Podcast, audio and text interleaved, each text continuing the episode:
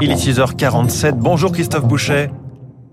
Bienvenue sur Radio Classique, ancien maire de Tours, ancien président de l'Olympique de Marseille. Vous avez aussi été journaliste. C'est bien sûr de Bernard Tapie que l'on va parler ensemble. Vous l'avez côtoyé euh, pendant des années. Et puisque nous sommes dans la matinale économique de Radio Classique, Bernard Tapie, c'était le symbole du self-made man, l'homme qui s'est fait tout seul à l'américaine. Et est-ce qu'il a contribué pour vous à rendre l'entrepreneuriat populaire? Ah oui, clairement, parce que si son bilan économique finalement au, sein de l'entreprise est, pas énorme, hein, parce que euh, il a fait beaucoup de communication autour des entreprises. Dans tous les cas, il a créé, euh, il a suscité euh, un enthousiasme réel dans les années 80, au moment où l'entreprise c'était, c'était, ça sentait mauvais. il a vraiment suscité un, enthousiasme autour de l'entreprise et, créé beaucoup, beaucoup de vocations.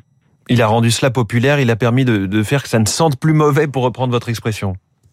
Oui, exactement. Mais il a, il a, il a, il a montré qu'on pouvait euh, euh, s'amuser, qu'on pouvait être connu, que, que l'argent c'était pas c'était pas quelque chose qui n'était pas forcément sale. Oui. Euh, avant, euh, encore aujourd'hui d'ailleurs, hein, désormais on est un peu retombé dans une dans une zone un peu différente, mais euh, tous les riches vivaient cachés. Lui, bon, il étalait sa richesse peut-être de façon un peu un peu trop flamboyante, mais en tous les cas, il a décomplexé beaucoup beaucoup beaucoup beaucoup de de jeunes entre jeunes et moins jeunes entrepreneurs qui auront pu effectivement entreprendre grâce à cela. Manu France, La Vie Claire, Terraillon, Look, euh, évidemment Adidas, La Provence. Comment est-ce qu'il flairait ces cibles potentielles, notamment toutes celles qu'il a achetées pour un franc symbolique? Bon, d'abord, c'est la grande époque où euh, beaucoup d'entrepreneurs ont acheté euh, beaucoup d'entreprises pour un franc symbolique, mais la, la, la, la, principale façon de cibler Bernard Tapie, c'était la marque.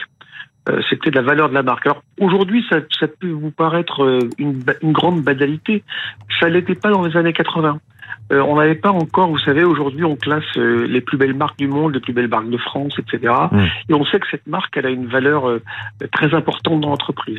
à l'époque, c'était pas le cas. On n'y faisait pas plus attention que cela. Et lui, Bernard Tapie, il avait compris que s'il voulait redresser l'entreprise et s'il voulait se faire connaître en même temps, l'important c'était la marque. Et vous avez cité toutes ces entreprises qui étaient qui étaient des marques importantes aux yeux des Français, qui étaient qui avaient un, un ressort affectif important. Et c'était vraiment la façon de cibler les choses. Christophe Boucher, vous avez été président de l'Olympique de Marseille quelques années après Bernard Tapie. Pour lui, là, c'était un coup de cœur ou c'était aussi totalement et 100% une aventure entrepreneuriale? Euh, c'était ni l'un ni l'autre, c'était un ensemble de choses. Euh, c'était une opportunité euh, importante sur le plan, j'allais dire, politique au sens large du terme. Euh, c'était une opportunité économique parce qu'effectivement, il a pu euh, acquérir le club pour, pour, pour un euro. mais bon, ça dit, il l'a pas revendu non plus.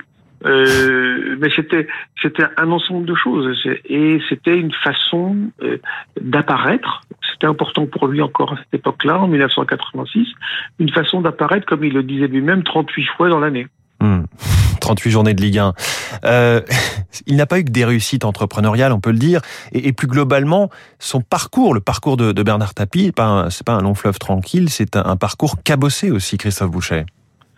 C'est exactement le terme. C'est un parcours euh, cabossé, c'est un parcours hors d'homme, c'est un parcours. Il n'a pas voulu faire, il n'a pas voulu faire, il a, pas voulu se mettre dans les rails. D'autres l'ont fait. On va prendre les exemples habituels, mais qui sont réels et qui sont de la même époque, de François Pinault et de Bernard Arnault, où ils ont euh, commencé à reprendre des entreprises, pas pas sur les mêmes bases, mais et, après ils ont structuré l'ensemble. Euh, Bernard Tapie euh, avait pas suffisamment euh, d'intérêt pour le management, d'intérêt pour la structure, d'intérêt pour le développement euh, de ces entreprises, pour les structurer, pour embaucher euh, les personnes qui allaient bien, pour avoir les, managers ou vous savez, ceux qui sont partis des pense l'ancien directeur de cabinet d'un ministre, le haut fonctionnaire qui va bien. Il n'a pas voulu tomber dans cette ou, ou, faire cela.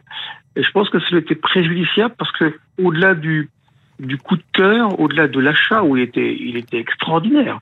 Euh, il a, il pas su finalement structurer l'ensemble des acquisitions qu'il a pu faire euh, au fil du temps. Voilà, extraordinaire. C'est peut-être un mot qui peut résumer, s'il en faut un seul, la vie de, de, Bernard Tapie. Christophe Boucher, je donne les références de quelques-uns de vos livres. L'aventure Tapie, enquête sur un citoyen modèle. Tapie, l'homme d'affaires. L'Olympique de Marseille, les années tapis. Voilà, trois des livres que vous avez écrits et qui portent son nom, mais il y en a d'autres. Merci beaucoup, Christophe Boucher, d'avoir été sur Radio Classique. Merci à vous, bonne journée. Et bonne journée à vous aussi. Il est 6h52. Une bonne nouvelle du côté de la planète. On va parler rhinocéros et éléphants dans un instant. Restez bien